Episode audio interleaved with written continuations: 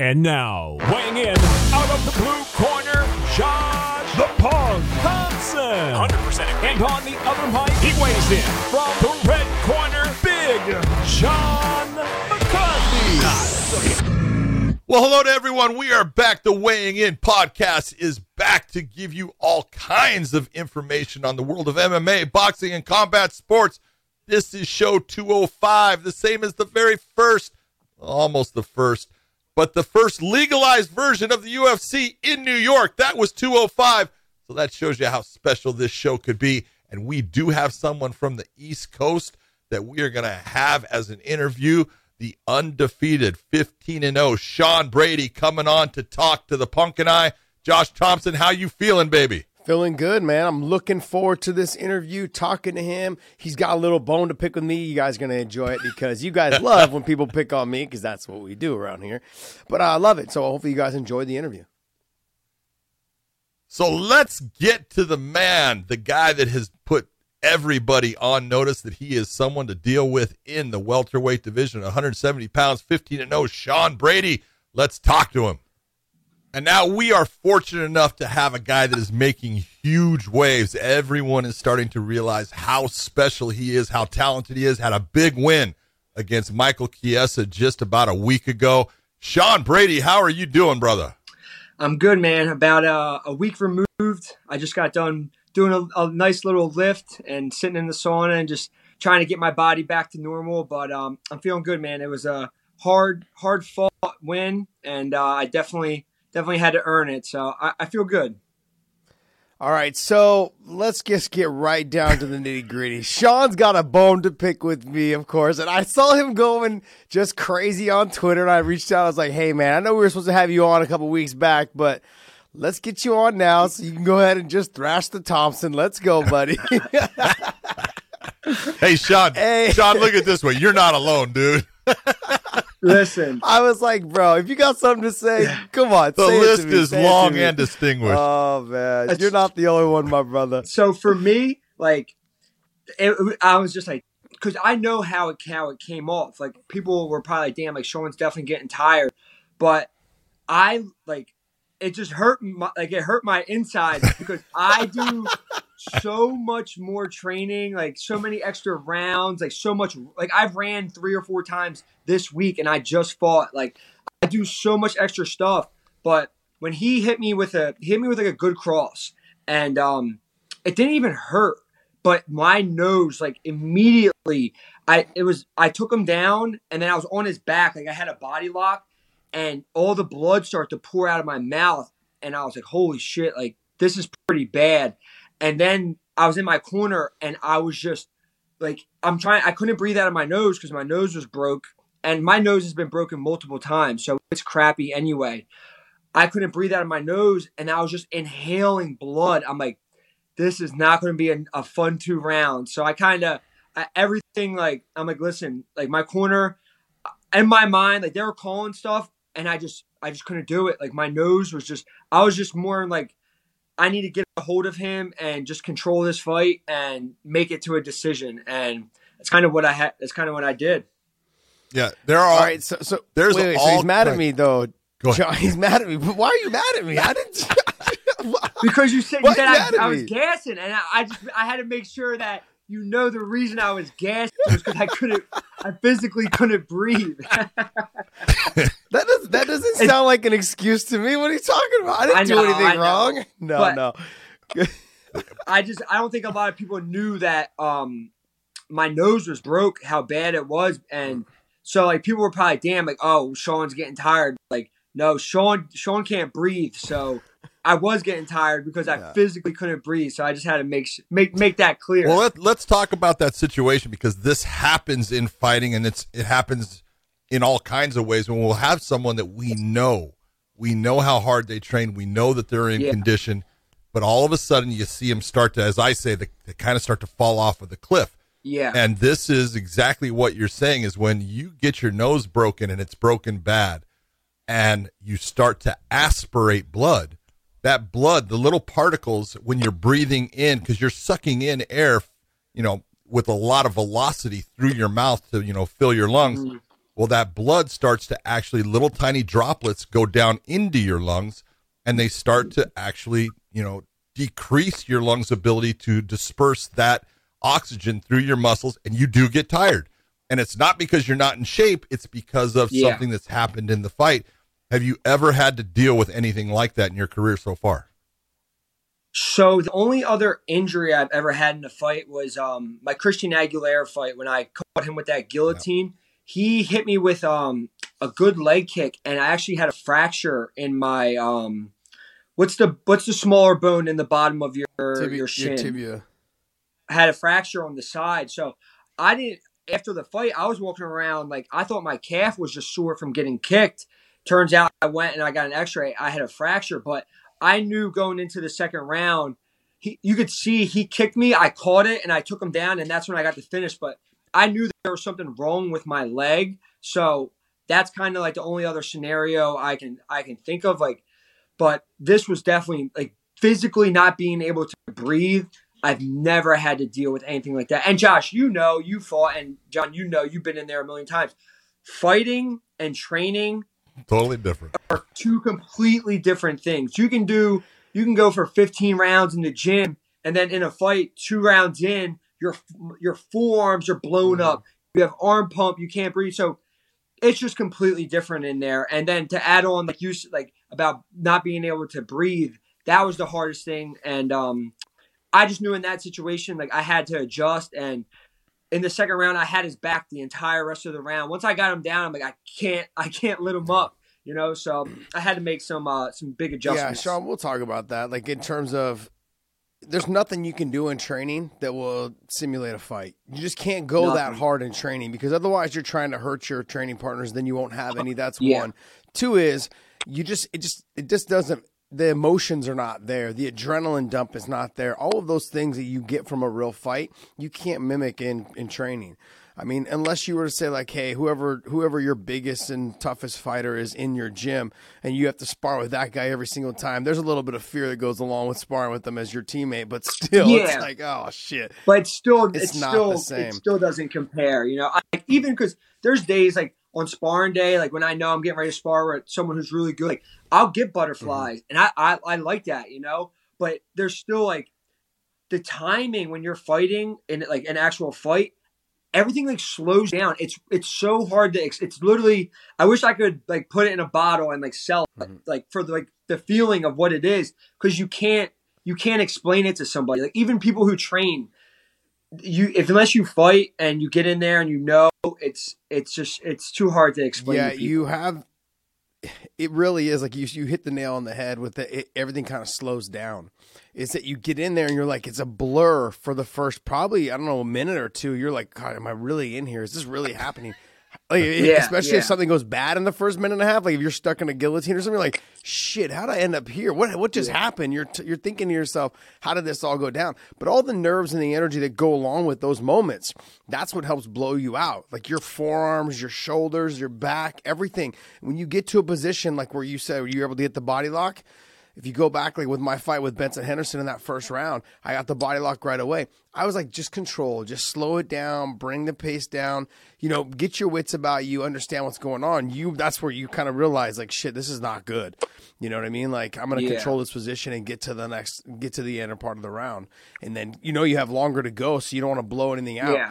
Look, I, yeah. I, I, I say things on here because I know exactly what you were, what, what goes through your mind. I didn't know that your nose was broken. I didn't know your nose was broken. Yeah. I know you're. I know yeah. that you're someone that trains really hard. I've talked to a couple people that, out your way. They know how you train. They know that you're you're yeah. always in shape.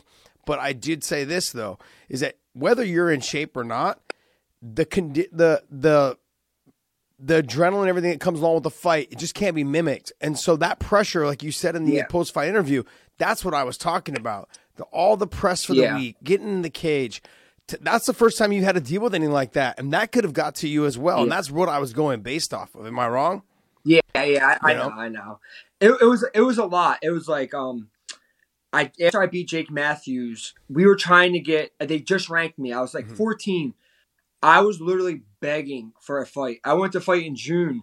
And literally nobody, and I, I, I said every single name in the top fifteen. I was like, listen, I'll fight. any of these guys, and um, they're like, all right, well, this guy's not – Robbie was still ranked. They're like, we're not giving you Robbie. I was asking for the Leech. They're like, the Leech isn't answering his phone. I was asking for everybody, and they literally wouldn't – like, no one would would say yes. So finally, they offered Kevin Lee for ju- the July tenth card. So me and my coaches were like, you know what? Fuck it. He's a big name. He's ranked at one fifty-five. He's coming up. We'll take that. Two weeks before that fight, he gets a rib injury. We reschedule for August twenty-eighth. Then I get this horrible staph infection. Now I go to the hospital. I think I'm just going to go in the hospital, get an I V, and come out in like a day, and I'll be fine. Like I told U S A D A, like, hey, I got to go get an I V. Like we were good. And there, three days later, my foot wasn't getting better. They did surgery the next day. Uh, and then I had um, a, an I V pick line in my arm for a month afterwards. I wasn't allowed to sweat. I wasn't allowed to sweat. I was. I have a, I have rogue Aerodynes in my in my basement. When my fiance was at work, I was just down there crushing workouts. But I couldn't do anything for literally a month. And then they called me twelve weeks out, and I literally still wasn't training yet. And they're like, "Hey, Michael Chiesa on." Um, they offered an earlier date. I'm like, I told my manager, I'm like, if you can get November twentieth, like that'll give me two weeks to ease my way back into training. I'll be ten weeks out. I'll have another two weeks to kind of like start ramping it up, and then I'll be eight weeks out and I'll be good. So I literally got the call and I wasn't even back to training yet, but I knew mm-hmm. it was such a big opportunity that I couldn't say no. So two canceled fights, not fighting for eight months and an injury. It was a lot, you know? And then that week I was the co-main event. So like you said, they gave me a lot more, um, I just had a lot more, uh, I had a lot more eyes on me. More pressure. So it was definitely a lot of pressure, and uh, yeah, man, it'll, it'll, it'll, it'll wear you out. But uh, I'm, ha- I'm, I'm happy with the way. When I you, when it comes to, you know, you're gonna, you're gonna find out. You're in that position right now when you're saying, well, no one wanted to fight me. Of course, they don't want to fight you. Okay, they watch you. They go, ah, that guy's fourteen. I'm at six or wherever they're at. Why in the hell am I gonna fight him? Because he's a beast, yeah. And if I beat him, I'm not going to get the credit I deserve, except you do have that zero on the end of your record, which everyone kind of likes. But it, it makes yeah. no sense for the guys in the top to want to fight you because they don't get the credit if they end up beating you. And when they lose to you, they drop way down and you move way up. So that's that stepping stone that you want. We all understand it. It is part of the game. And you yeah. are very close to being that guy who is now going to be saying, no, I don't want to fight him. I want to fight him. That's just the way it is. Yeah, yeah. And especially when, that's why when Chiesa, when he said, yeah, I was so happy because, man, he's number six. Like, yeah, he lost the, he just lost a fight, but he lost to Vicente Luque. Before that, he was one fight away yep. from being in, in the title conversation. He was kind of already in that title conversation anyway. So when they said to, they offered me Chiesa and Neil Magny. Me and Neil are training partners. So me and Neil are like, no, like we're not, we're not doing that. But I'm like, Chiesa, I'm like, I'm like, yeah, I'm, it's a, I knew it was going to be a super tough fight, but I'm fourteen. He's number six. Yeah. I mean, that's a no brainer for me. So for him to take that, like I couldn't, he's such a nice guy, and I couldn't, couldn't thank him enough for, for what he did, because like you said, a lot of other guys, they won't do that, you know, and there, there's going to be a point where I'm, I'm number eight now. I'm going to be, I don't know guys ahead of me, you know? So like, I, yeah. I, I know the game. I get it. I understand it, but you, ha- you have to play exactly it right. It. You know, you gotta be smart. I'm looking at this rankings right now. You got Usman as the champ. You've got Colby, you've got Gilbert Burns, you've got Leon Edwards, Vicente Luque, Stephen Thompson, Jorge Masvidal, and Neil Magny. Those are the guys that are ahead of you right now. I mean, I would put you, cause uh, look, I guess I'm going to go back into what I always say is, are, how many fights you have left on your contract? Two. Now, Two. Do you want to slow play it? Are you on a good contract? Are you happy with your? I mean, don't don't. Yeah, I was gonna say, what are you doing? Don't don't. What are you doing? What I'm saying, you have you have two you have two fights left. You know, with two wins that are one more win. Actually, they're gonna want to re-sign you, renegotiate you. So, in that mix of guys who you think would be in the top seven there, you know, that you think would be you'd, you'd match up well with to get a win. Because you want to get to that next contract that gets you paid more money, and you want to keep your yeah. O because that's going to get you paid yeah. a lot more money as well. For me, where where do you who do you see in that in that top? Realistically, I'm not going to get Masvidal. I know that. Um, he's only going to get big big name guys. So for me, the winner of Bilal and Wonder Boy is what makes the most sense. What is what makes most sense to me? Because Bilal's ten. If he beats Wonderboy, he's going to go up. And if Wonderboy wins, he's already he's already ranked uh, five, I think. I think yep. that's where he's yeah. sitting. Yep. So that's what makes perfect sense to me. And if Bilal wins, me and him were supposed to fight. We had a scheduled okay. fight, and I had to pull out because I had that fracture in my shin that was mm-hmm. still not healed. So we were supposed to fight last December. So that would kind of be best case scenario for me. Yeah, I, I, John and I were talking. I like the Stephen Thompson fight, you know, because what that does is that opens up your game in terms of having to deal with people, someone that not a lot of people can deal with. Yeah, you know, yeah. and a, and a win over somebody like that with a big name who's been around for a while, who's fought for the title several times, and is an overall just a really yeah. nice guy. He's a great yeah, guy. Yeah, There's going to yeah. be no animosity. He's going to be someone that comes in, handles himself professionally. He's that kind of guy you kind of want. I don't want to say build your career on, but you want to have a chance to fight. Because he brings a, something to the table that not everyone can mimic. You look at like guys like Lyoto Machida, yeah. Stephen Thompson, M V P, guys that have that karate style stance. They're hard to deal with. And how would you deal with someone like him? So, I mean, I would, if, even if we fight eventually and he listens to this, he's going to know my game plan is I'm going to watch Gilbert Burns fight again because I've already watched it. Like I watched it live. I watched it the other day after I fought um, on the plane ride home. I was watching Wonder Boy on the plane.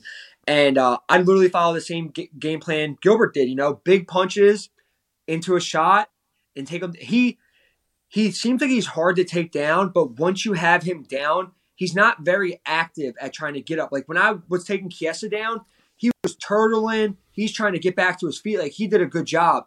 Wonder Boy kind of, and especially it's kind of strange for him being a striker. You would think he would be pushing on the head, trying to wrestle up, and he he kind of accepts position underneath. So, I mean, that that's going to be my my game plan. Obviously, a lot easier said than done. I would have to of bring course. in some very good karate guys, and uh, we'd have to get super in-depth with my training partners because he brings a, a game, like you said, it's he gives a lot of guys a hard time. I think I would have a better time with him because I'm not a striker. If I was a striker, I'd be like, shit, how, like, striking for striking, he's beat he beat Vicente. He just beat Jeff Neal. Like he he can just kind of point, do what he does, and mm-hmm. and point you to a decision or catch you with a big shot. So um, that's best case scenario, especially him being a former title challenger and only losing to the best guys in the world. I would love to test myself against somebody like him. So these next couple of weeks of fights are going to kind of play out, and then I guess we'll we'll go from there.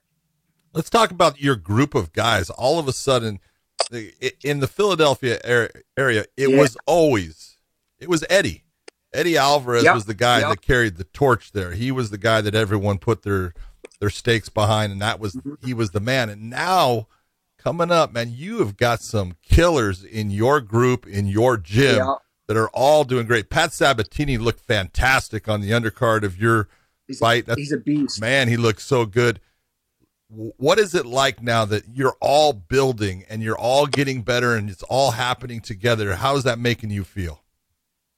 It feels so good because, like, so it was Eddie, and Eddie in Philly is a legend. Like, I mean, people he should are, be like the the thing he should be. Um, people, the thing people everyone says is like Eddie Alvarez is my cousin. That's literally like the, the thing.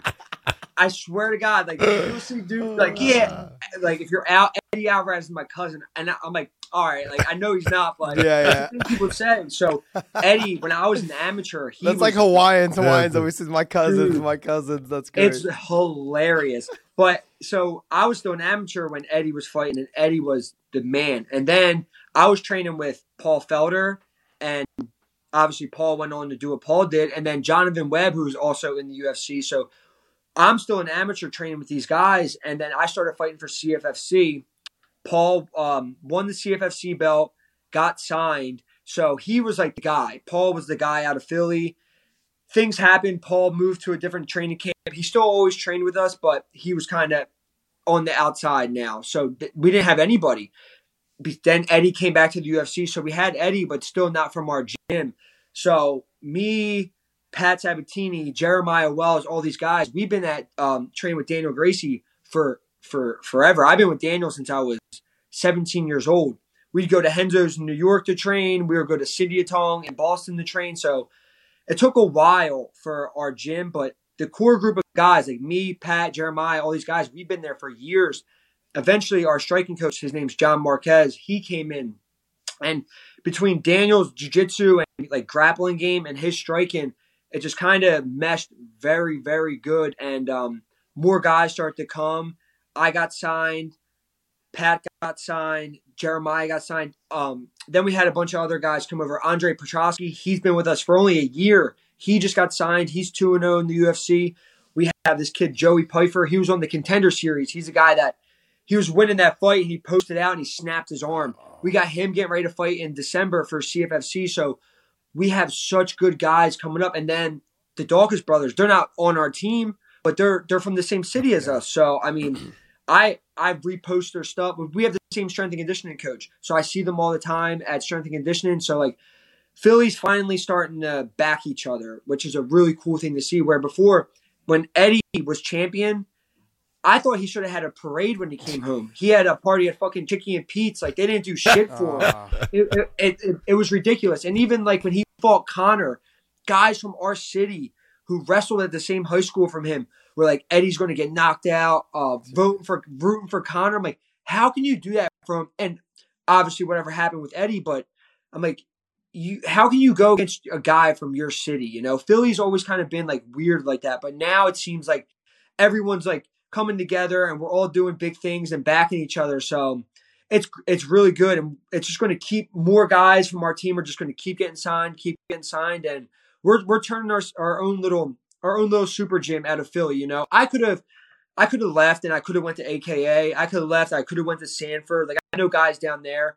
American Top Team, but I don't want to do that. I want to be a U F C champion from Philadelphia, fighting out of Philadelphia, not from Philadelphia, fighting out of Florida, from fighting out of California. So that's something I take a lot of pride in, is not leaving my city. And um, we got a good thing going. We got a new wrestling coach. His name's Cody Hamra. He was Damian Maya's wrestling coach. So we got a lot of good things going here, and um, it's only going to get better. Well, I'll tell you what, one of the things, the first time that I saw you fight, I was, I was doing research on another fighter, and I always, I'll always try to, I'll watch a fight that they win, and I'll go back and I'll, I'll pick out a fight that they lost. And, and you had had a fifty-seven yeah. second knockout over a guy named Chauncey Foxworthy, and it was out of C F F C. Yeah. And when I watched it, I went, holy shit, that dude's a fucking tank.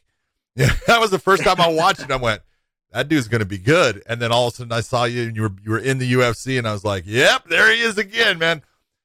What yeah, was it like yeah. when you first came into the U F C? What was the pressure on you as a fighter? And did you feel like it was different? Because a lot of guys do. And I, I tell everyone, man, go walk in the cage. It's the same damn thing. It is the same. You know, you don't put your, the pressure of, oh, this is the place I've wanted to be. I know it is, but it's the same thing you've been doing. Don't put that added pressure on yourself. Um, I definitely feel like, like you're, that's what it should be, right? Like, but we make it bigger than what it is. Like, I, I try to tell guys now, I'm like, listen, like, just do what you do here. And when you get to the U F C or whatever, bell, any big stage, just do what you've always done and you'll be fine. But we always put this added pressure on ourselves. And especially me, I was fighting in Boston, um, when there were still crowds. So this was right before the pandemic. I had hundreds of people there. So I walked out. And I was like, holy shit. Like, and I was like the second fight, but it was packed in there. And um, I walked out with the American flag and the Irish flag because I'm Irish. And the whole place went crazy. And, man, I felt great the first two rounds. And I was fighting Court. Third round, Court was still there. And my I had just a crazy adrenaline dump. And I remember – and same thing, like Pat Sabatini, he was he called me after his fight um, – he did great the first two rounds. His third round of his U F C debut, he's like, bro, the U F C jitters are real. And I'm like, dude, I told you. But it's it's just the, I don't know what it is. He fought in Florida too. It was the first crowd back. So I don't, I love the Apex. I'd fight at the Apex the rest of my career if I could.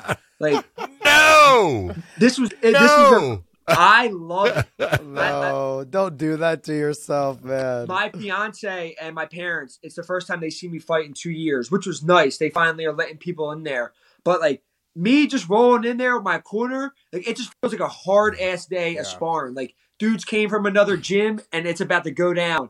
And I, but obviously, I want to get back. I want to get in front of a crowd. There you go. That's that's what, what I'm hoping. What is that? The Wells Fargo Center. But um, yeah, Wells Fargo Center. Last time they were here was uh twenty nineteen. Gaethje knocked out Edson Barboza.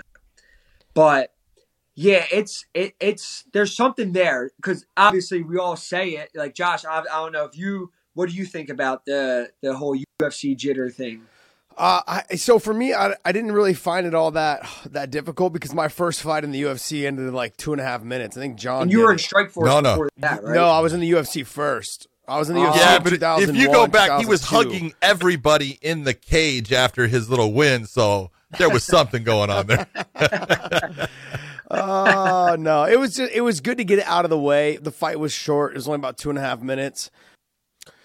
Yeah, so like when you're talking about the jitters, this, my second fight in the U F C was Hermes, and then I ended up getting like the first two rounds were were dominant. Third round got dropped, had to weather the storm. I never had a chance to really get to the jitters. I enjoyed fighting a lot. To me, fighting was one of those things that when I got like it was like within fifteen minutes or twenty-five minutes, if I was fighting for a title, it was like I'm getting paid. This is what we yeah. want. Like, you know, the, the money started coming in around those times. And I was like, man, I'm getting paid. I was fighting for five hundred bucks, one hundred fifty dollars here and there when I first started fighting. Anything over one thousand dollars, I thought I was rich. You know what yeah, I mean? So yeah. you really believed that, like, man, I'm getting paid. I'm making it. Like, I got excited for fights like that. And, yeah. and and don't get me wrong, in that first fight when I fought Gerald Streetman, there was only two and a half minutes. But, yeah, I was huffing and puffing. I didn't get past that. Yeah, so yeah, yeah. maybe that would have been different had it went a little bit longer. But, uh, no, I like I just I loved it too much, you know. And then after yeah.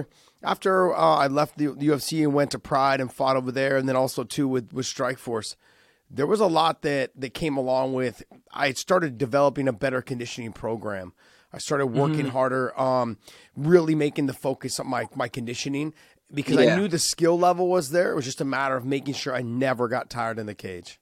Yeah, yeah. You know? And that's how I feel like in the gym, like I my skills are so good, and my conditioning, like God, that's how I break guys. Like I literally like that's like my thing. Like I just love wearing guys out and watching them break. So it's just so different. I just got to get it to translate from the from training to the cage. And another thing I want to ask you two about, my I'd never, ever, ever experienced the arm pump that I do when I've – and I get like the grappler's wrap. I get the smallest hand wrap, but every single time, like by the – no matter if my fight's five seconds or fifteen minutes, my by the end of it, my arms are – and that never happens to me in training. I just – I just don't know what it, I don't know if it's the hand wraps. I don't like, what do you guys think? I don't know. Well, Josh, I want you to see, I have received my Fume holiday box, one of the twenty twenty-one holiday boxes. Mine is number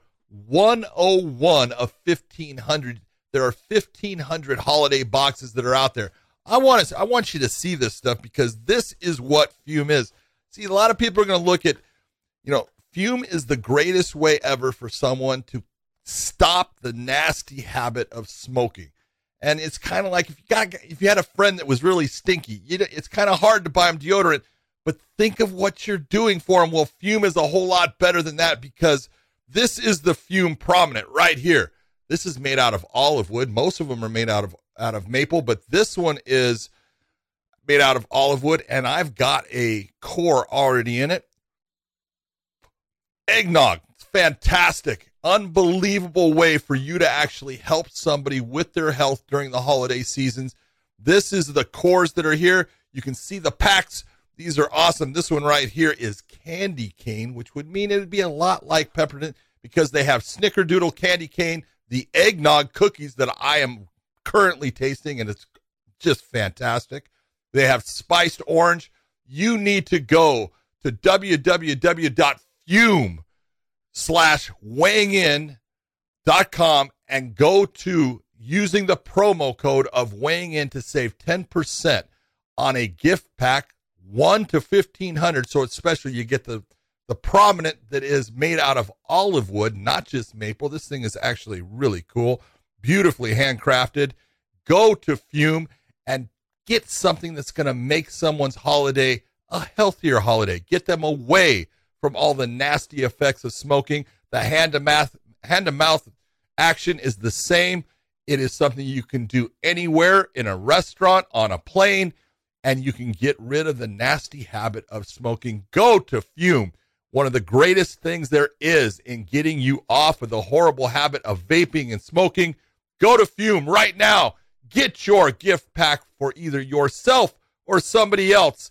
It will make their Christmas that much better and that much healthier. Go to Fume. For me, a lot of it would be just when you get to a dominant position, and I say this to a lot of the younger kids that I train as well when I'm training for jiu-jitsu and grappling, is when you guys get to a top position or a dominant position, that's when you take a second to relax. Make them carry your weight. Yeah, and I, I, I yeah, do don't that, yeah. don't grip on anything. You have to really f- mentally focus on being like, okay, look, you're squeezing too hard. Stop. Okay, yeah, let them yeah. move a little bit. Give that flow momentum of letting them move, knowing that your next transition is putting a hook in or knee on belly or driving a mount or whatever it is. Whatever they give you, you take. Let it flow more versus just trying to squeeze and hold, because you don't realize you're doing it when you're fighting. You know, in. in in the U F C, in, in the cage, you don't realize how much you're doing, how much you're squeezing, until you give yourself a mm-hmm. mental note. Be like, okay, you're squeezing hard. Let, let let up a little bit. That's a mental note. And especially like the the because obviously sparring with whatever gloves we're wearing, like your fist almost just fold net. Like with the U F C yeah. gloves or any like those brand new gloves, I'm squeezing. I'm physically like your hands are are forced yeah. open. So to to just constantly like make a fist. Like you're like you're flexing almost the entire time. I, I don't know if that's something to do with it, but all right, are, are you are you or your coaches breaking down those gloves before you put them on? Yeah. Okay. Yeah, are you? T- yeah. And I'm telling you, John, like I'm getting like the house does my yeah. wraps. I'm like, Don's great. Almost give me give me nothing. Like I don't want like I want the smallest wrap because I don't want to blow out yeah, my forearm. When you so. when you talk to Don the next time, talk to him about you want a good wrap on your hand and across your hand, but on the wrist, you want him to actually take and loosen it. He'll slice it, and he'll make it to where okay. it actually is looser on your wrist. So the one thing you got to be careful of is folding your, you know, if you punch and you get that fold in your in your wrist forward, you have to be more careful because yeah. it's obviously looser, but it will help with your arms. The other thing, like what Josh is talking about, it's learning where to relax, when to relax, and how to relax at times is, look at, well, here's the little th- thing for you. You can grab your own gloves, right? You can grab inside yeah, yeah. of the cuff of the glove. You so if yeah. I grab if I take my right arm and I grab the inside of the cuff of my left arm just to hold position, put shoulder pressure, things like that. What's happening with my left hand? It's nice and relaxed. I don't have to do anything, and yeah, then switch yeah. it around, and that's you'll find those spots where you can actually get that little bit to where yeah, you know, you, you'll you'll shake that. Yeah, because relax, yeah, it's it a, just like, you know, you talked earlier. A fight is it's different than the training. It's totally yeah. different, and you're putting yeah. even though you're not trying to, you're putting more energy and more effort out trying to, you know, get an advantage over your opponent or any of those things. So it's normal. It's just something you're going to get it as it's going. You're going to find those spots, yeah. and there, there are spots. Definitely getting like, get like getting back to being like more relaxed. Like now before fights, like I used to get so nervous. Obviously I get like jitters now, but like, I'm like, like my coaches are like, are you good? I'm like, yeah, I'm like, I'm just ready to go. Like I'm, I'm like, I'm excited, you know? So like, I'm getting to that point where like, you should be, you know, like it's what I want to, it's what I want to do. I, it's the payoff. I, I try to like, if you, if you hate it that much, or if you get that scared, no one's making you do it, you know. Like I want to be there, and I and I love it. So every single fight, it's getting easier and easier. Um, but yeah, I just want to, I just want to be able to perform the way I perform in training in the cage, and that's kind, that's the only thing I get nervous about. Like I'm like, man, like I want to perform the, I want, I get nervous like crap. Like what if I don't perform that good? Like that's what I get nervous about. I don't get nervous about fighting. We fight every day, you know, I for way longer periods of time. So it's. It, it's just a it's a crazy thing. Yeah, they, not, n- the performance though is not. Sorry, John. The performance is not. Don't be as concerned about the performance because, like John was saying earlier, is that winning does solve everything. Look, you're not going to have a barn burner every single time, yeah. and just to be honest, you don't want to have a barn burner every time yeah. because yeah. You, longevity in your career is based off of you getting the win and getting them as quick as possible and easy as easy as possible. Because the more damage you take, the shorter your career will be. And John and I will talk about this all the time. It only takes one fight to that you leave too much of yourself in the cage that yeah. you can never come back from. Yeah. And so just just go out there, keep doing what you're doing, refine your craft, and continue to get better, evolve a little bit every single fight. You continue to do that, man. I think yeah. the sky's the limit for you. And like I and like I will continue to say, and I always say this, is make sure that you start structuring your way the way you fight in terms of your contracts. Like you're looking for the best guys, but make sure, hey, you have one more fight, you have two fights left on your contract. Get somebody you believe that you can beat, so you have, you know, that stylistically matches up well with you. Yeah. And then tr- focus on that, get that win, and then now you're ready to renegotiate for big money, you know, or for bigger yeah. money, I should say, than what you're making, because that's going to say a lot about what they're going to do with you. And I think if you follow that that little tiny thing, not like you're trying to duck people, you want to fight the best guys, but yeah. you know, like you always want to lean towards the ones that you feel like, hey, I style- stylistically match up really well with this person. Yeah, it's being. I mean, it's being smart. You yeah. know, uh, I'm here. I don't want to be the guy who just goes out there and has amazing fights. And there's nothing wrong with guys who fight like that. I want to win, and I want to be a champion one day. So mm-hmm. definitely, there's definitely a, a path that's going to be easier than than than other ways for sure. Well, the the, the fans, and we say it all the time. The fans love the wars. They love yeah. those yeah. epic battles. But the fans don't. They pay to watch it. They don't have to pay with the effects of it.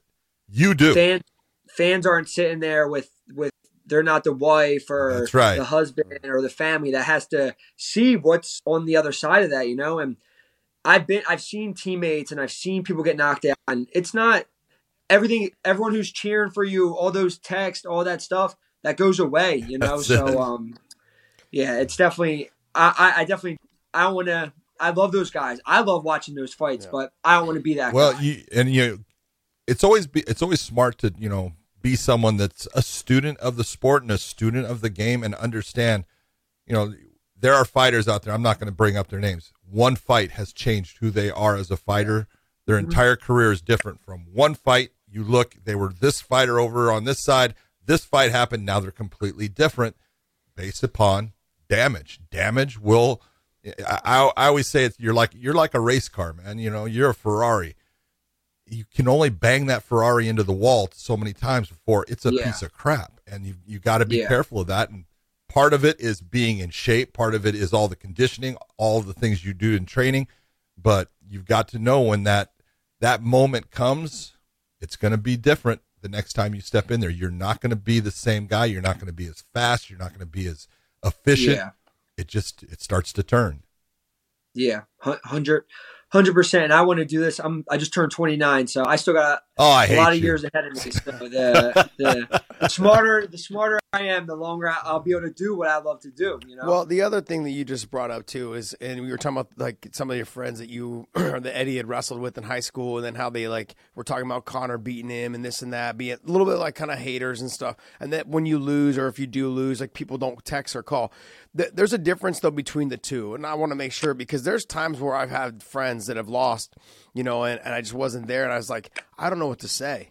You don't know what to text yeah, them. Yeah. You know, it's not that they not that yeah. they don't want to reach out. They just don't want to give the generic version of, hey man, you'll do better next time. They like, you know, keep your head up. They don't want to do that generic thing, because they're not they're not generic people. They're close to you. Like, you know, Frankie and I have a close connection in terms of with each other yeah. when we're texting back and forth.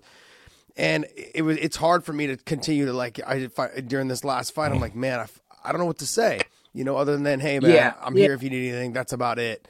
So there's a difference yeah. between that and then the people being salty and haters that are just like, oh, he's going to lose because they're not where he is. You know, a little bit, yeah. of, they're a little envious of what he's done throughout his career, because they people know when they have grown up together, we were in the same spot, and you're here and I'm here. What yeah. does that say about me down here? You know what I mean? And that's what yeah. that comes yeah. from. Yeah, no one's criticizing you who's doing better than you in life. Yeah. If you go on anything and someone's talking shit about you, you see what they're doing. They're either they're like Pride. They hate what they do. They have a miserable life. No one's no one's bet in a better spot that's going to go on social media and and talk shit about you. Yeah. But that and that's the same thing. Like guys in your local, like from the same high school as you, they probably have a shit job, and they're like, damn, like this guy, he's a he's a world champion and he just lost, so I'm going to take this chance to shit on him. Yeah. It's like, bro, like. You, Ed, you're Eddie. I, I made a whole thing. Cause I was young at the time. I was, this was two thousand sixteen, and it bothered me so bad what these people were saying about him. So yeah. like, I went on like a whole spiel about it. But now, like, I like now I'm at the point where I'm not reading comments. Like I'm just, I'm at almost at that point in my career where I'm like, I can't, you know, like my, my fiance, she gets all, she just, she tries not to read them, but she's like, if you were watching my fight, you could probably hear her in the apex. You would think she was the fighter and not me. Like she gets fired up and I'm just like, listen, like you got to let it go. So I, I'm at that point where I'm not reading nothing. I'm not, I'm just letting all that shit just roll right off my shoulders.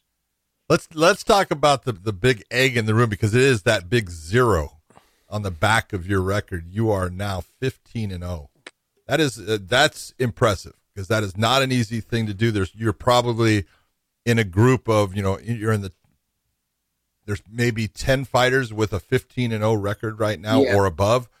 Yeah. And so with that pressure of that fifteen and oh and having that, are you concerned at all as far as every time you go in there, I can't lose that O? Because we, we actually have talked to fighters that go, yeah, it, it's become this thing in my head. I don't I don't want to lose it. I don't want to lose it. And then I don't perform.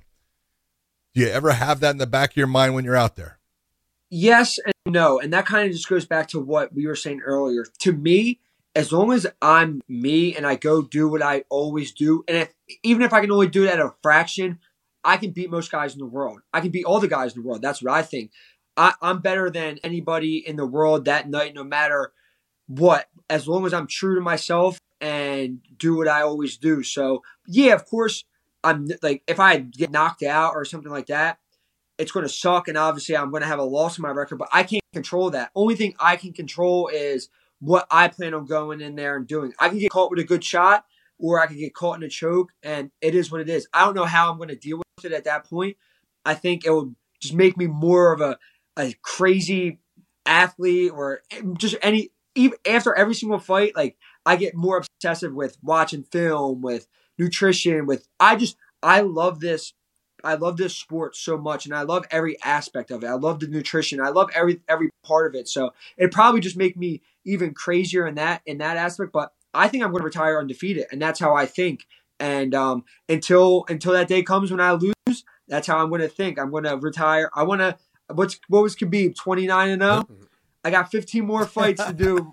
I gotta get to thirty and oh, and, I, and I, if I get to thirty and oh, I'm there done. There you go. But uh, but seriously, I think I've came this far, and um, there's always people who are like, oh, like you know, you're gonna lose one day, right? And I'm like, hasn't happened yet, and that's why I think I work so hard, also because I don't want to lose. You know, I don't want to lose it. I don't want to lose a round of jiu-jitsu. I don't want to lose a round of sparring. I hate when I get hit with a good combo in sparring. So I definitely don't want – I was upset with myself after the Michael Chiesa fight. So I definitely don't want to lose, and that's why I think I do work so hard, you know, and um, I think that's going to I think that's going to take me a long way. Well, let me ask you this. Um, you said Masvidal probably wouldn't fight you, you know, because, you know, he's trying. He's a big name. He's trying to fight other guys in terms of, like, the, you know, Colby Covington, where they have the beef, and Leon Edwards, because they have a little bit of a beef also. But let me ask you yeah. this.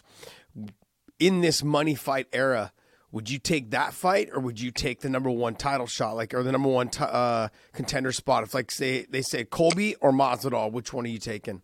Money fight or one step away from being for the title? Colby. That a baby. Colby. That's what I want to hear. Listen, money. I don't. I obviously I do fight for money. That's how I provide for. Well, my my fiance is a nurse, so she provides for herself, but we provide for our life together through fighting. Yeah. Of course, I want money, and all that stuff will come. But I'm not. I'm. I didn't get in fighting for money. I would, if I had to work a nine to five job and fight, I still would, because that's how much I love it. Like, this is, I have the best job in the world, and I want to be a world champion, and I'm not going to take a fight where I can make more money and that's going to put me on a slower track to that. If I can get a fight that's going to put me closer than that, and I have to take a pay cut for that or whatever, it, the money and all that stuff's going to come. All that, everything else, all that's going to come. I just, winning the a big fight and then getting the title shot and winning the title, the money will come. So that's kind of how, how I think of it. But um, yeah, yeah, I definitely I'm not in it. I'm not here for money fights. I got I got a long way to go before I'm before I'm trying to get money fights. You said something in your uh, after fight uh, talk with Dan Cormier that surprised the hell out of me. Is you said you didn't wrestle. You never mm-hmm. wrestled in school. You never wrestled in any programs. You started wrestling to become an M M A fighter. Yeah. That is strange yeah. because, you know, a lot of guys are great at jiu-jitsu and their wrestling sucks. Yeah, yeah, and yeah. You, you're wrestling. I mean, you you have out-wrestled some guys that are good wrestlers, and Michael Chiesa being one. You got all those takedowns. Michael Chiesa, he can wrestle. You know, he does yeah. it a little bit different than other guys. But, man, talk to me about your grappling program and who basically taught you wrestling, because you do an outstanding job with it. So I started jiu-jitsu with my first coach. His name was Julio Rosario, and he's a, a black belt under Higa Machado. So we have like strong lineage there. And then I met Daniel Gracie when I was, I think I was like seven. No, I think I was eighteen or nineteen. Cause I had, a, I had one or two, I had one, pro, one amateur fight, and um, Daniel's Henzo Gracie's cousin. Like they're like legit cousins, grew up in the same household together. Every, he fought in Pride. And um, so I met Daniel, and me and Daniel have like almost the same jiu-jitsu style. You know, I'm just younger and more athletic, but as far as the wrestling, like, I really don't know. I just, I was always good at doubles, and I just kind of, G S P was my, still to this day is like my idol. You know, I love him to death.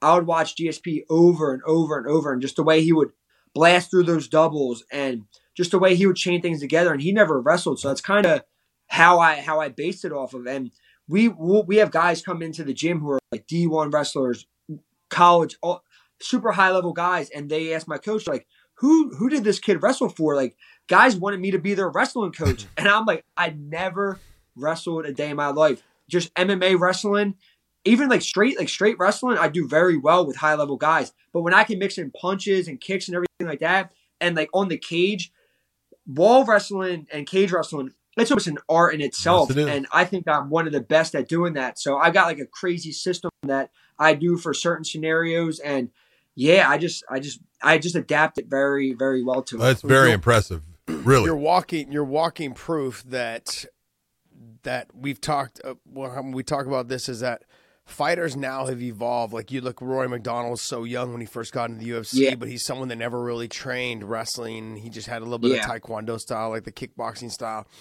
But the younger generation now is like they're learning wrestling in an M M A gym, and yeah. you're, it's true that like even top level wrestlers, they've got to learn that the first takedown is now, it's no longer a give me. You've got to learn how to defend yeah. the second and the third. And this, this is against fighters like yourself who have never wrestled before yeah. a day in their life. They just learn how to chain it all together. Yeah, guys are guys are so good now. And especially at like like you said, that first takedown, that's not going to be the takedown that keeps that guy. Guys are getting so good at defending. Where like M M A is kind of like, you know, like Big John, you've been there for so long. There's evolutions. Like for a while it was Muay Thai. Muay Thai was, everyone wanted to be a Muay Thai striker, and Anderson and all these guys were crushing it. I almost feel like right where we're at now, it's like anti-jiu-jitsu. Like, guys aren't doing, like, there's not as many submissions. Like, I feel like there's a lot more, people want to strike more. And where me, like, I want to keep this whole, I want to bring grappling, like, back into it. I think grappling's superior to everything. So if I can take you down and control you, that's that's what I want to do. And um, I want to represent, like, like I said, I, I'm proud of being a Henzo Gracie black belt, and I want to, And I want to make make all those guys proud. Well, it's true, though. If you look at grappling, is pretty much the most dominant. If you look at the guys that have had the best records or the best, they're considered like the idols in people's idols. You look at G S P. The second yeah. half of his career was all wrestling. Yeah, Khabib Nurmagomedov. His his whole career was wrestling, ground and pound, submissions. You're going to see a transition with Islam Makhachev. He has stand up, yeah, but you're going to see the same thing. He's going to dominate people from the top position in jiu-jitsu areas. You know, there's other guys that have come along. I mean, look at guys like Matt Hughes, Frank Trigg. You know, B J Penn, all those fighters that they were all predominantly grappling. Yeah. The newer generations got away, got gotten away from it because of the fact that it, like the U F C, they hear the buzz in the U F C. Come on, it's you not know why? Exciting. It's not exciting. They just yeah. the, the buzz amongst the U F C, you know, people like Joe Silva had said against Khabib. You yeah. know, ah, it's boring. He'll never be the champion. Sorry, man, but winning and destroying yeah. people, and as you get more confident, understanding people can't stop your takedowns, or they can't stop what you do on the ground, you just keep doing that. You keep building on it. Your confidence grows, and then people love watching dominance. That's what they do love. Yeah, yeah. And like you said, like I tell younger guys, when like guys out of the gym that I'm cornering, before they or after, if they lose a fight, because I'll see them go out there, and these guys, will, younger kids, are coming from wrestling and jiu-jitsu backgrounds, but then they start striking, and they just want to go in there and strike. I'm like, you're a wrestler. You're a jiu-jitsu guy. Mm-hmm. And they're not shooting for takedowns. It's hard work. I'm like, what are you doing? Why are you doing this? Go kickbox. Mm-hmm. If you want to just strike, go do Muay Thai. Like, this isn't this isn't that. So I try to tell these guys all the time, like, I'm going in there. If I can beat you striking, fine. But I'm going to take you down. Even if I'm still winning striking, I'm going to I want to take you down. It's why why would you be good at something and not use it? And that's why I see happening. Like, these kids are really good wrestlers. They start throwing hands and they get comfortable throwing hands. That's all they want to do. They want to get a knockout or they want to get a finish. And now they're losing fights. Yeah. So I'm like, listen, you got to go back to what got you to the dance. You were a wrestler, mixing your mi- mixing your punches, but mixing your takedowns, you know? So I like winning, uh, no matter how I have to do it.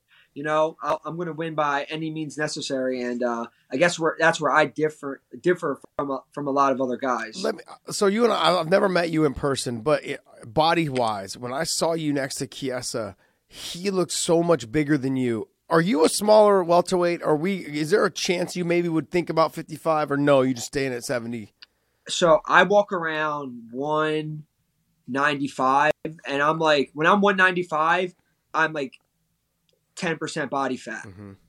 So when I get down, like I do, I cut, I cut like eighteen pounds of water the week of uh, the fight. So I, for me to get down to one fifty-five, would lo- I'd have to change. I'd lose everything. I lose my ex- my my strength, yeah.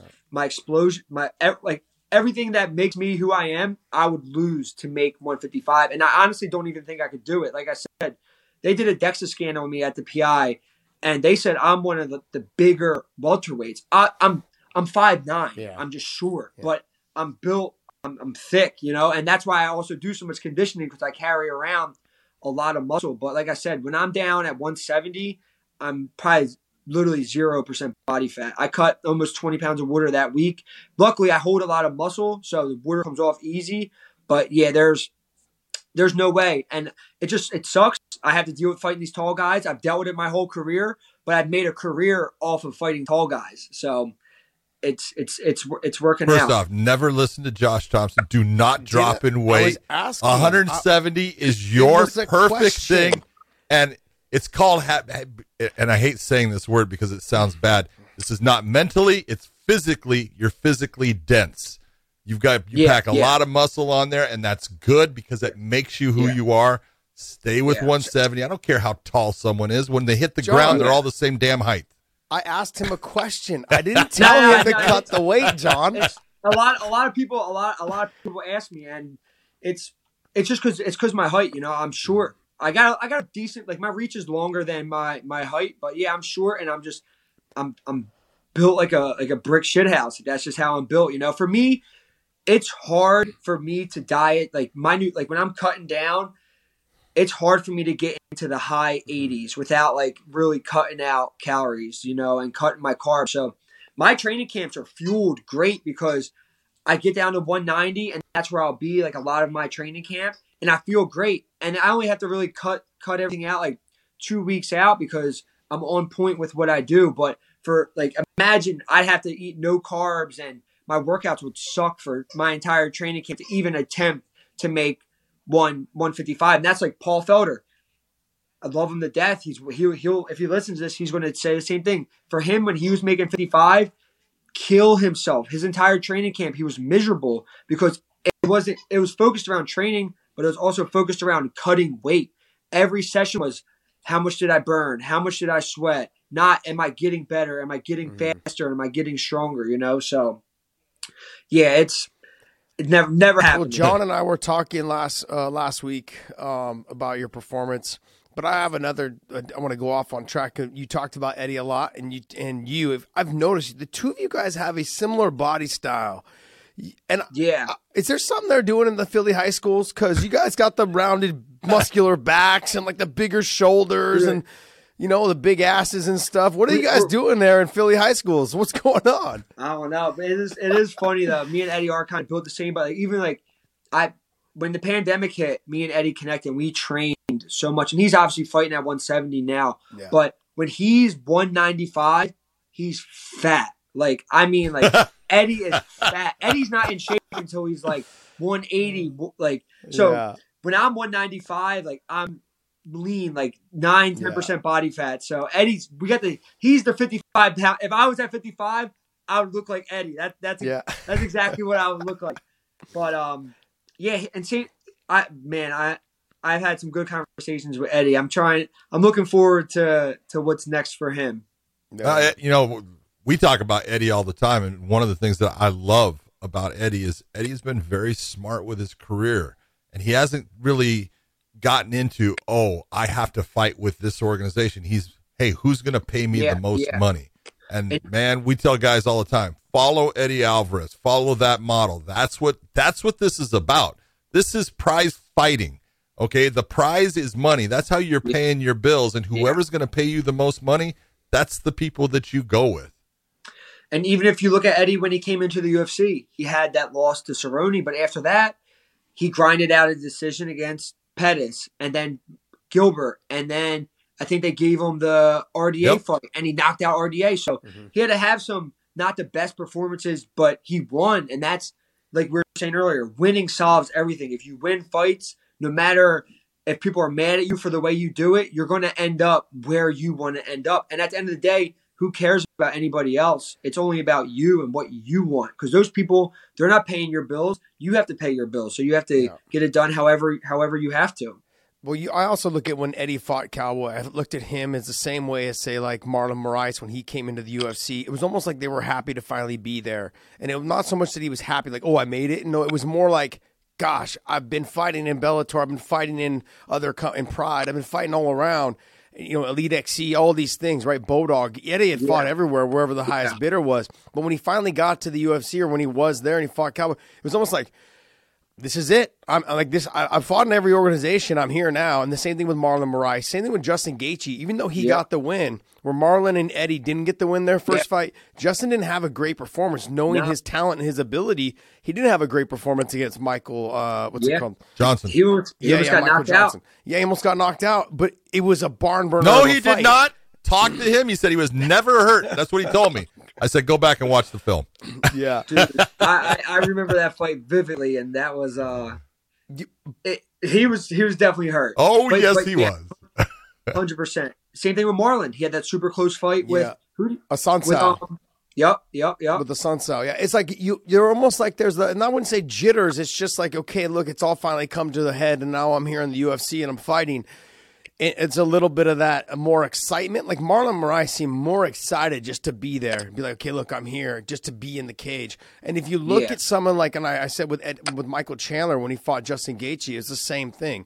It was like he was more excited about putting on an exciting fight than he was winning the fight. Yep. And it cost him, you know. Yeah. Um, and and that, you run into that sometimes to fighters who have not fought in the U F C. Uh, and they, you know, they've always talked about it, and always in every interview, I'm thinking about maybe going, or people are asking about it. That's the topic of conversation. When they get there, they're finally just, I'm just here to entertain instead of being there to win. Yeah, yeah, and that, like you said about Chandler, I mean, he probably could have won that fight if he would have mixed in a few takedowns yeah. here or there or something like that, you know. But I, I think that's just who he is. He's just a madman. But me, I would have been shooting doubles. I would have been pushing him against the fence. I would have been doing something, but I'm I'm I'm different. But for but like you said, for us fans at home, that was amazing. Yeah. You know, that that was great. But uh, yeah, I, I think he probably could have won if he would have shot in some some more takedowns. I'm yeah, gonna, that I'm was gonna, that was the big problem. I'm gonna I'm gonna. This will be my last question, but I want to know. You have that Colby Covington, Burns. You've got a couple other guys in that mix. Stephen Thompson, we brought up, Vicente Luque. In those top guys for your next fight, who would you like to fight? And I know you already brought up kind of the Stephen Thompson, Bilal, the winner of that. But if we're going to mix you in there, let's say, you know, if there was somebody else ahead of them that they offered you, who, which one would you prefer to fight? Um, I, I really haven't thought about it that like that high, honestly. But if I did, Gilbert would be fun, just because like we're almost the same. Same body type, you know, that'd be a fun fight. Um, then there's obviously Vicente, you know, but um, I don't know what those guys are like. Like you said, I don't know what those guys are doing. But for me, if they offer me anybody in the top five, obviously I'm, I'm taking it. But outside of that, I think Wonder Boy or Bilal would would be good. Got it, John. Sounds about right to me. I'm going to ask you one last question for the young people out there. You, you've been in that position now. you fought in the smaller promotions, the C F F Cs and things like that. Then you made it to the U F C, and you've been there now for six fights, six and oh, obviously, since you have an undefeated record. Five six. Fights. I Five. thought it was six. Five. Really? Yep. Wow, I'm wrong. Okay, one, two, three, four, five. You're right. I can't count. I'm Josh Thompson now. And my math is going. So five and zero in the U F C. Now that we are corrected, thank you. But if you were going to give anybody some advice on handling their career, handling the things that need to be taken care of, give me your advice on what young fighters should do. For me, um, it's been just enjoying every moment of your career. There's been times where cutting weight, a couple weeks out, I'm miserable. I'll be miserable to my family around me, my girl. And one time she even said to me, she was like, why are you doing this? If you're going to be this miserable, do something else, because th- you choose to do this. And that really stuck with me. And ever since then, now every single training session, every single run, everything I do, the weight cuts, it's all going to be gone one day. And you're going to be, I'm going to be looking back, and I just want to know that I enjoyed every single second of it. So for any young fighters out there, just enjoy it. If you really, really love it, you're going to enjoy it, but there's going to be crappy times, but just soak it all in. The, the, the fight weeks, like being with your team, and me and my team, they're like my family. Like, we laugh so hard fight week, and we just enjoy, and we just make the best of it. Cutting weight, we're cracking up in the sauna. I just, I want to enjoy it as much as I can, because this doesn't last long. And um, like I said, when it's over, I want to look back and know that I did everything I could to ma- and maximize my, my career. Do everything you can. Train with the best guys you can, do everything you can do, but just enjoy it. And um, that's that's that's how I'm trying to be with the rest of my career. Well, it's great advice. Sean, I want to tell you, thank you so much for your time. Thank you, guys. You're awesome. We love watching you fight. Cannot wait to watch you in the future. The best of luck in keeping yourself undefeated and moving up the ranks towards that championship fight. You definitely have the skill, and we hope you get to that that point where you get your chance. Thank you, guys. This is, you guys are one of my, literally my favorite podcasts. I, I swear, listen to you guys all the time. So uh, it was an honor for you guys to have me on. I, I really appreciate it. One, one last thing. So, so are we good now? Are we cool? Everything good? Yeah, we're, we're good. Yeah, Tell them no. We're good. No. We're good. I don't got to worry good. about running into you, right? Me, in the elevator, and just Tom, me and Josh Thompson, we're always good.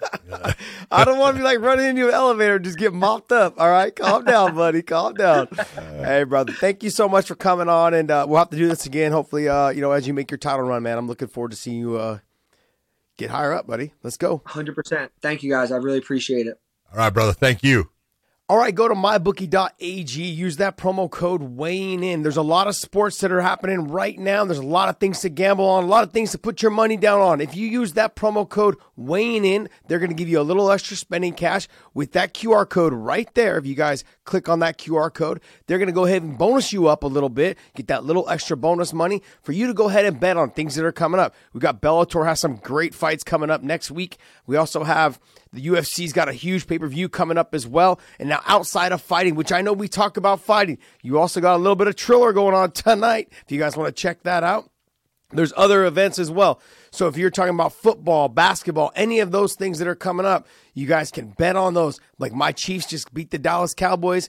Hoorah. We're going to play the Raiders again. The Raiders just beat the Dallas Cowboys. So now there's going to be a little bit of grudge match going on. I like to bet on my Chiefs. Sometimes, sometimes. Hold on. Did you bet against them on the Dallas Cowboys? No, I didn't bet. I didn't bet. But if you go to my bookie dot a g, use that promo code weighing in and that Q R code right there for a little extra cash. You'll be able to make a little bit more money, spend a little bit more, and listen to John and I when we talk about fights, because we'll give you the in-round bettings as well, as well as just what fights we like and who we think may potentially come out on top. So go to my bookie dot a g, use that promo code weighing in. All right, that was a great interview. I thought he gave a lot of really good answers and good advice and stuff. He's being very honest about things. I love the fact that he was a little upset with you, and uh, but you know, but it's right. He is in shape, but those things happen during the fight. And you've been there, you know what they're like. It's not an easy thing, man. Being the, being a fighter, you're learning things all the time. Yeah, you're progressively trying to get better at your craft, not just your craft, but learning how to deal with you know, more interviews, you know, more media, more press, more people, you know, involved in your life. Those are all things that you eventually have to just learn how to drown out and learn how to make those adjustments. The the more you become popular, the more interviews, the more press, the more things that, the more people that try to latch onto you, you got to learn to shake them off. And those are the hard parts to deal with, because those, a lot of those people are you, people you consider friends that now have latched on a little bit tighter. And you're like, no, I want it to go back the way it was.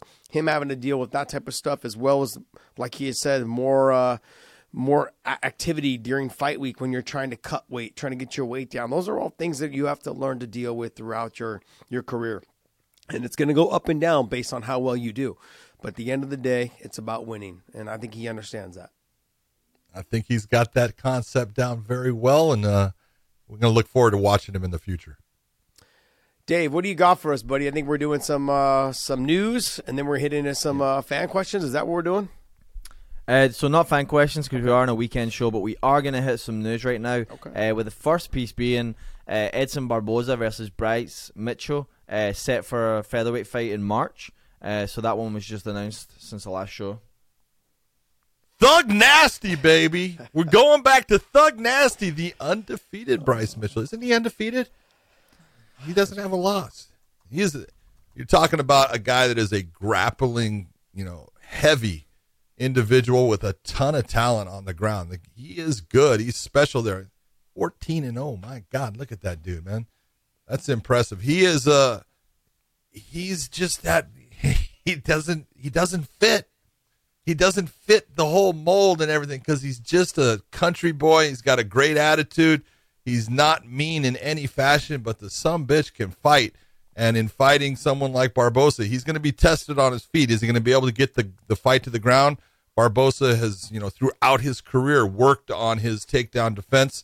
It's worked against, you know, most, not everyone. Is uh is Mitchell going to be the guy that can get him down there and apply one of those submissions that he is so good with? He is tricky.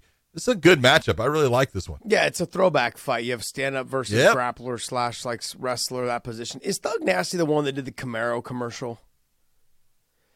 Did he do like a Camaro, Camaro commercial? Camaro. Didn't he do like a Camaro I don't know, commercial? Did he? Like, like a car dealership kind of thing? I thought he was. I, he I, might have been. Yeah. I don't know. Like something. It was. It was him, right? Yeah. Yeah, it was It was pretty yeah. funny. Have you seen that, John? No, I have not. Oh, my God. It's like it's total... Here at this dealership, blah, blah, blah, like this, my two something Hemi is going to wrap its balls around your neck or some shit. It was so. He just kicked the window in on a Corvette. I don't know, but he's done some cool. I've never saw. He's done some funny stuff, man. So, uh, but yeah, no, I, I think, I think realistically, he, um, stylistically, it just has to do with him getting the fight to the ground, controlling the position. Like we just talked with Sean, Sean Brady, getting the fight to the ground, understanding when to relax in certain positions, because when they yep. get back to their feet, they're going to be hard to deal with. And Sean and Sean Brady was talking about the same situation. How do I not get that pump in my arms and my back and my shoulders?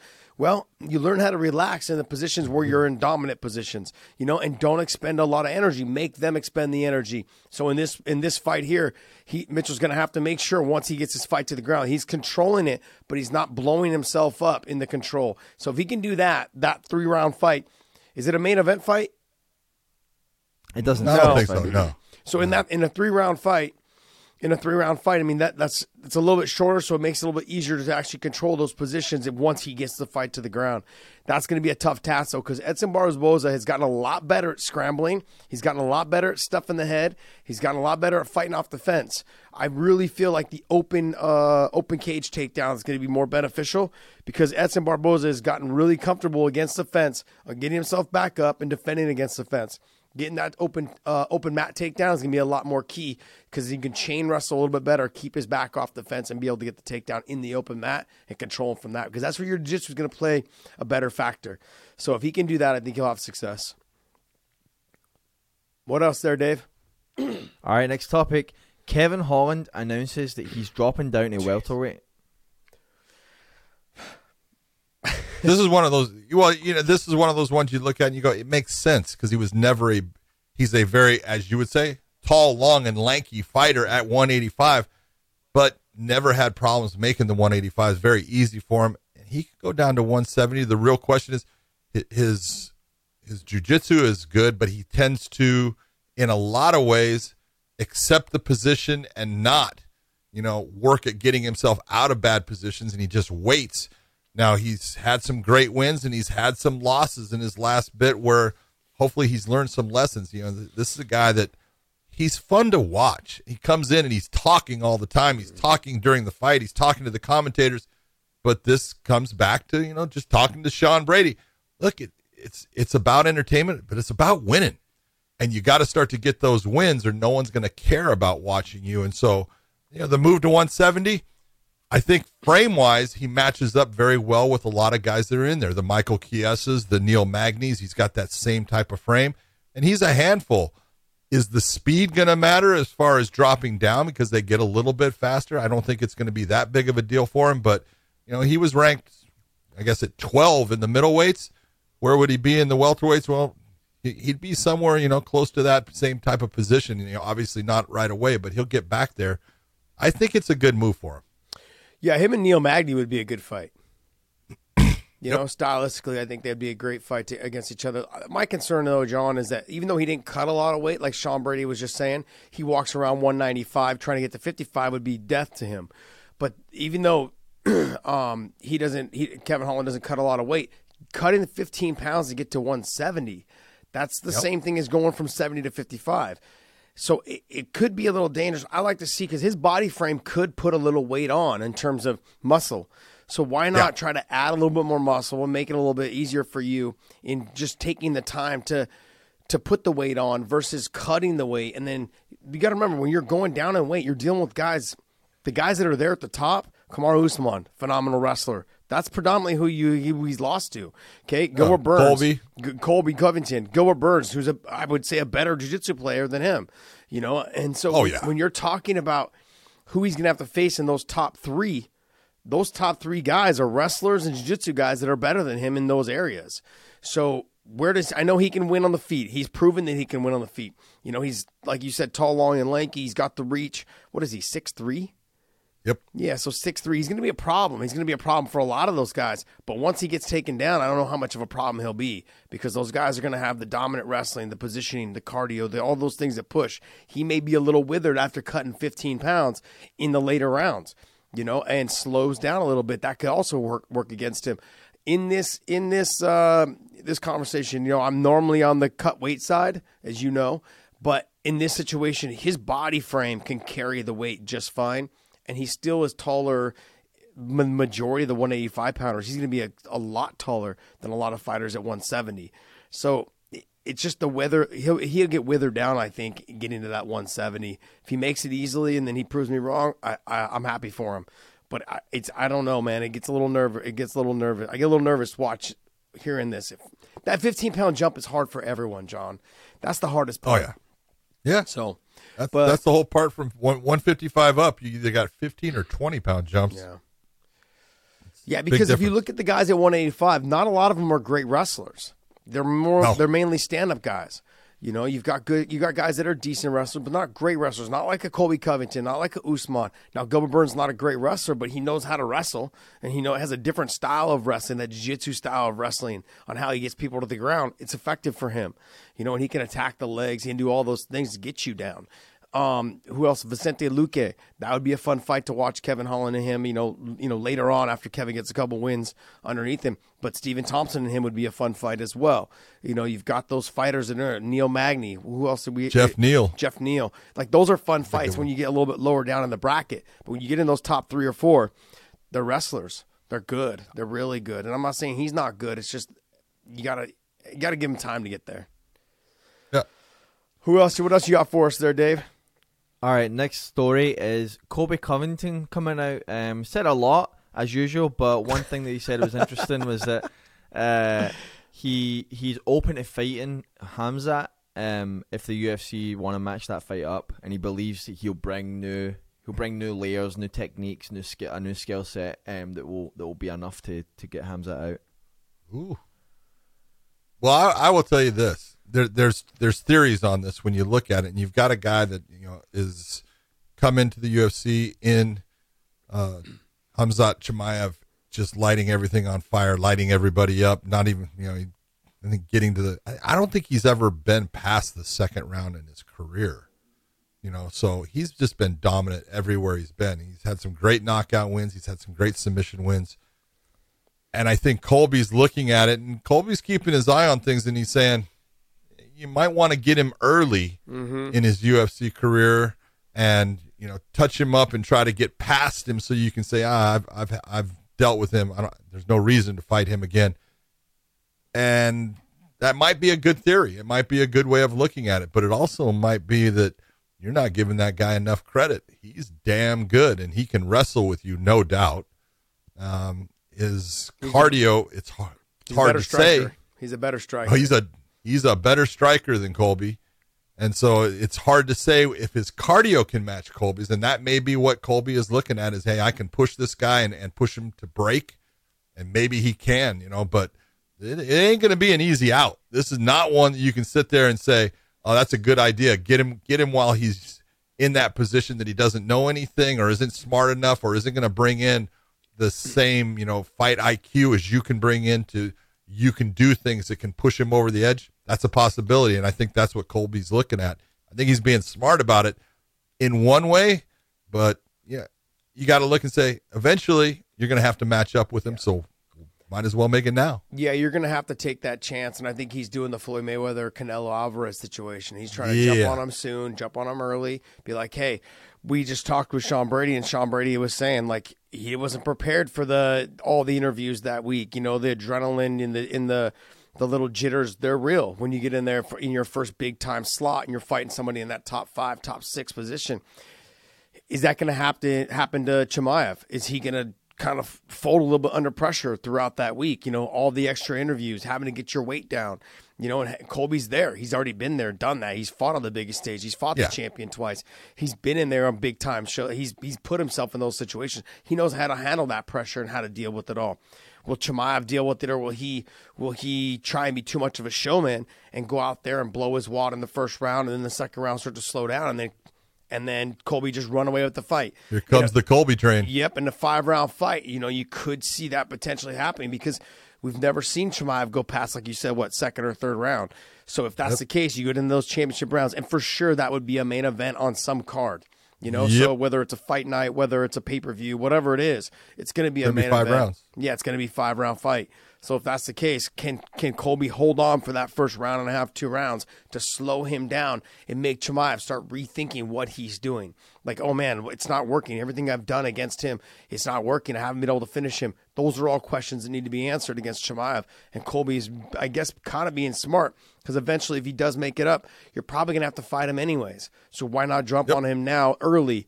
And if he does, if he does beat you, he obviously would probably be next in line to fight Usman. And if that's the case and he beats Usman, then that gives you another opportunity to work your way back up into a title shot against him again. And you've already fought him. If you've lost to him, was it close? Was it not? Did you get finished? There's there's better ways. Because, look, you've already fought Usman twice. You're not getting another title shot for a while, buddy.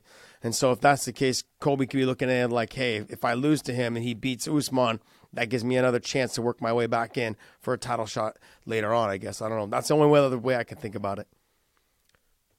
I don't know. It's a, it's a weird thing when you're, you're, you're talking about Colby almost thinking about it, saying, well, if I lose to him and then he yeah. beats I don't think Colby's I don't think he's thinking. I don't Colby's think looking at it to get an, an early win over yeah. a guy that's still young in his career and say, you know what? I beat him. I understand. I I agree with you. I agree with you, but I also, in my mind, I look at, like, on the backside of it all, the hype train would be real. It's not the worst thing in the world. It's not the worst thing in the world. If he was to lose to him, if it yeah. was a close fought fight, yep. that would catapult him into an area of being like, hey, he doesn't drop too far, and then if he fights Usman and beats Usman, if Chimaev does, then that gives him an opportunity to say, hey, I was close, I fought, you know, or we was a split decision, whatever it is. It would just make it would puts it gives him gives him another nemesis that he potentially could fight again for a money fight, or potentially yep. a title. Yeah. You know, and I know I agree with you. He's not thinking I'm going to lose to this guy. No, he's not thinking that way. You know, but it's not the worst thing if he if he was to lose because there's an opportunity there at the end. Uh next, Dave. All right, we're going to hop into this last story. Um, for the sake of the algorithm, I'm not going to mention the, the illness here, but uh, Diego Sanchez uh, came out and said he's in hospital, um, and it's due to, obviously, the, the pandemic issue.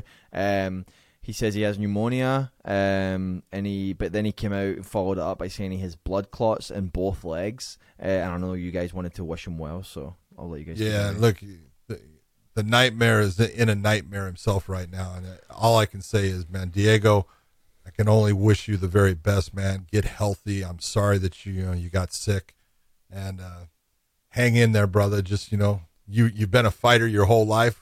Fight through this. You're gonna make it. You know, and, and uh, just take your time. Don't rush anything, and get yourself back to being healthy so uh, we can uh, have you around for a long time here, bud.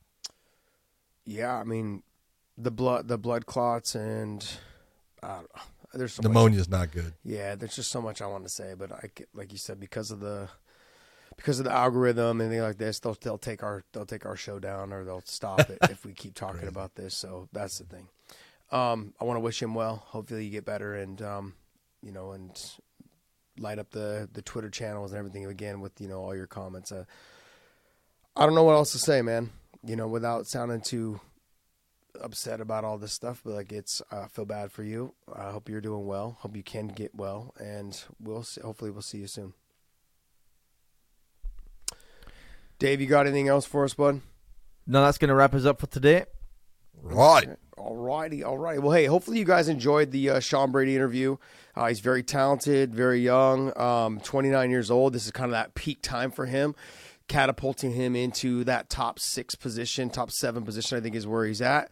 You know, it gives an opportunity to uh, see who's next. I really like the idea of who he talked about potentially fighting was that winner of that Bilal and that Stephen Thompson. That makes perfect yep. sense. And, uh, you know, it, it makes it's it's fun. There's a lot of hype around Bilal.